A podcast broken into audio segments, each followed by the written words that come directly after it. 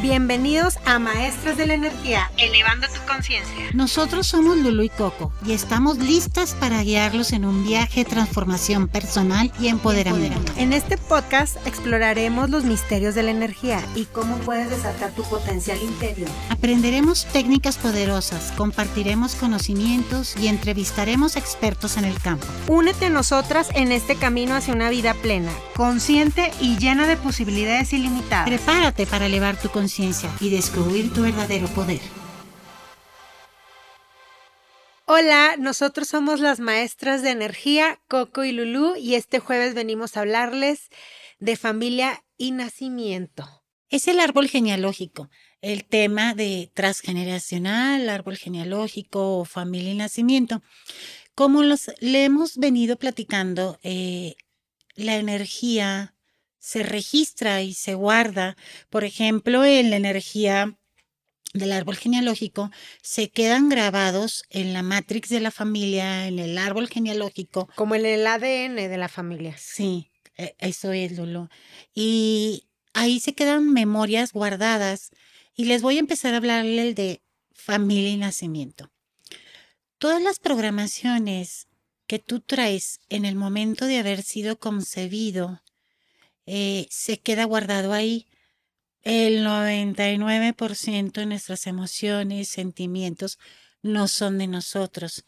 Y como duramos nueve meses en el vientre de mamá, todas las emociones, sentimientos, miedos, eh, traumas de mamá los hacemos nuestros. Sí, yo en terapia he visto mucho eh, las emociones que cuando bebé está en el vientre materno de mamá, si mamá estaba, estaba perdón, preocupada por la economía, por cómo voy a crear este niño, o sea, cualquier sentimiento que haya sentido la mamá, el bebé lo absorbe. Entonces, esta persona viene, eh, nace y empieza a resonar en esas emociones que mamó de su mamá en el vientre materno.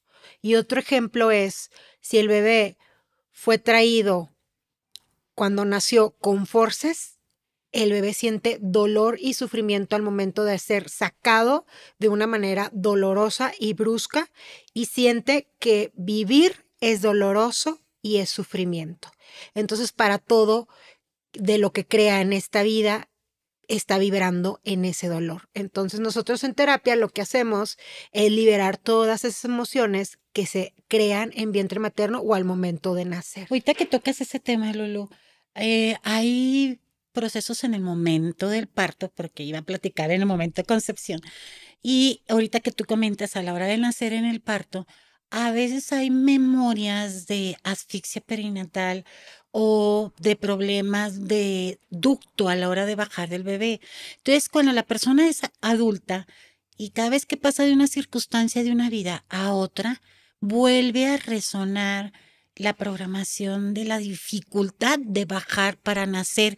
Entonces, es cambiar de una situación a otra es muy difícil. A veces hasta se sienten asfixiados porque es lo que sentían al momento de que estaban saliendo del vientre materno de la mamá.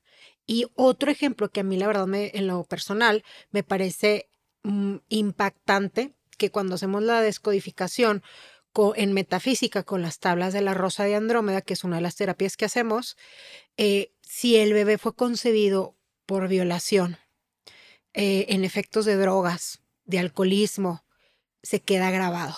O un embarazo como sacrificio. Entonces eso se queda grabado en las células madre del bebé, todas esas emociones y sobre todo las circunstancias durante el embarazo, si hubo abandono, hubo soledad, maltrato, golpes, gritos, eh, todo eso se discusiones entre los padres, todo eso lo deja grabado, se queda grabado en, en las células madre del bebé. Yo les voy a platicar un ejemplo personal mío. Ah, pues ya ven que percibo y que soy muy sensible a ciertas cosas. Yo antes, por cualquier situación, lloraba. De hecho, cuando yo era chiquita, y pues siempre eh, llegaban los padrinos o la visita. ¿Y dónde está la chinita chillona? Que tenía el cabello rizado y la chinita chillona y la chinita chillona, porque me la vivía llorando. Entonces dije, yo ya no quiero estar con esto, ya estoy casada, tengo mis hijos, ¿y por qué me mandan a hablar a veces de la escuela de mis hijos, el director, y el nudo en la garganta y corriendo las lágrimas? O tenía que hablar algo con mi marido, eh, algún tema serio o algo, y la lloradera. Entonces dije, yo no quiero sentir esto, ¿qué hay detrás de esto? ¿Qué, ¿Qué es lo que no me he dado cuenta que está aquí? Entonces en un trabajo personal que yo hice, en una meditación, me fui al vientre materno de mi mamá y estando ahí en el vientre materno de mi mamá, dijo, ah, este llanto no es mío, es el de mi mamá, entonces no es mi tristeza, es la tristeza de mi mamá. Y voy y le pregunto a mi mamá a la casa, oye mamá, ¿por qué lloraste tanto cuando estabas embarazada de mí? Y dice, ¿cómo supiste? Le digo, pues ya ves que soy medio rarita. Y dice, fíjate que siempre me venía tu abuela a ayudarme en los partos, porque pues las familias grandes de antes, y luego mi mamá se casó bien chiquilla, y en aquel tiempo pues se, eh, eh, se casaban muy jóvenes, y, y venía mi abuela a ayudarla, y yo fui la quinta, y le dijo mi abuela a mi mamá, hija, pues ya te ayudé en los primeros cuatro partos a, apoyarte y a este quinto pues ya no, mi, mi, abuela vivía en Estados Unidos y no podía venir ya a México a ayudarla al, quinto parto de mi nacimiento. Y mi mamá se la pasó llore y llore, no va a venir mi mamá, ¿quién me va a ayudar? Y, pues eso fue lo que yo eh, percibí, grabé, lo hice mío y, y para toda mi sensibilidad en, en estar llorando por cualquier situación estresante. Entonces, pues todo eso es lo que guardamos en el vientre materno. Entonces imagínense las situaciones que llegan a, a pedir mi contribución. Me han tocado unos casos que digo, no, pues, ¿cómo no va a ser un nudo una madeja tu hija? Porque dice, llega una, una consultante y me dice, no, pues es que tengo muchos problemas con mi hija, esto y lo otro, yo, yo no me podía embarazar, entonces, este, pues, le, le pedí el vientre a mi hermana, entonces, este, pues ya le hicieron el in vitro a la hermana, este, con el esperma del del papá, los óvulos de la, de la consultante y el vientre rentado de la hermana. Dice, entonces imagínate las memorias guardadas del ADN espiritual de la mamá, más lo que absorbió en el vientre de la tía. Entonces, pues esa persona está en un conflicto de emociones de lo que hereda y de lo que percibe en el vientre. De la y, tía. Y de la tía. Entonces, pues, en una confusión sobre su, eh, su identidad. Todo lo que absorbemos en el vientre de nuestra mamá va marcando nuestra personalidad y nuestra autoestima.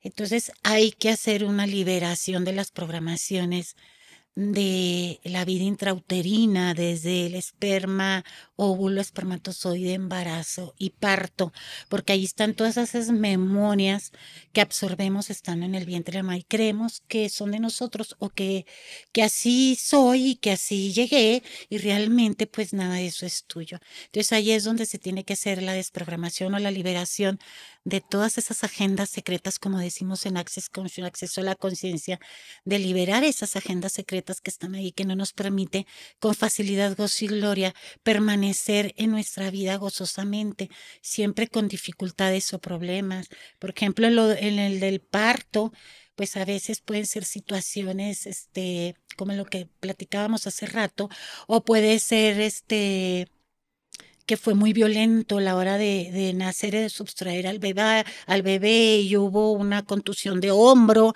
y esa persona toda su vida le duele el hombro y ahí trae esa carga de ese dolor que, que fue por la circunstancia de la hora de, del parto, la absorción de la energía de los doctores, de todos los que estaban ahí. También. Entonces, sí. todas esas memorias se quedan ahí guardadas y en la descodificación se, se llega al punto donde liberas todo. Ajá, donde se localiza qué es lo que no permite que la persona avance con facilidad en su vida y se descodifica del árbol genealógico. Eso es en cuestión de familia y nacimiento, pero a veces, bueno, no a veces, por lo general siempre traemos programaciones de lo que heredamos de nuestros ancestros. Sí.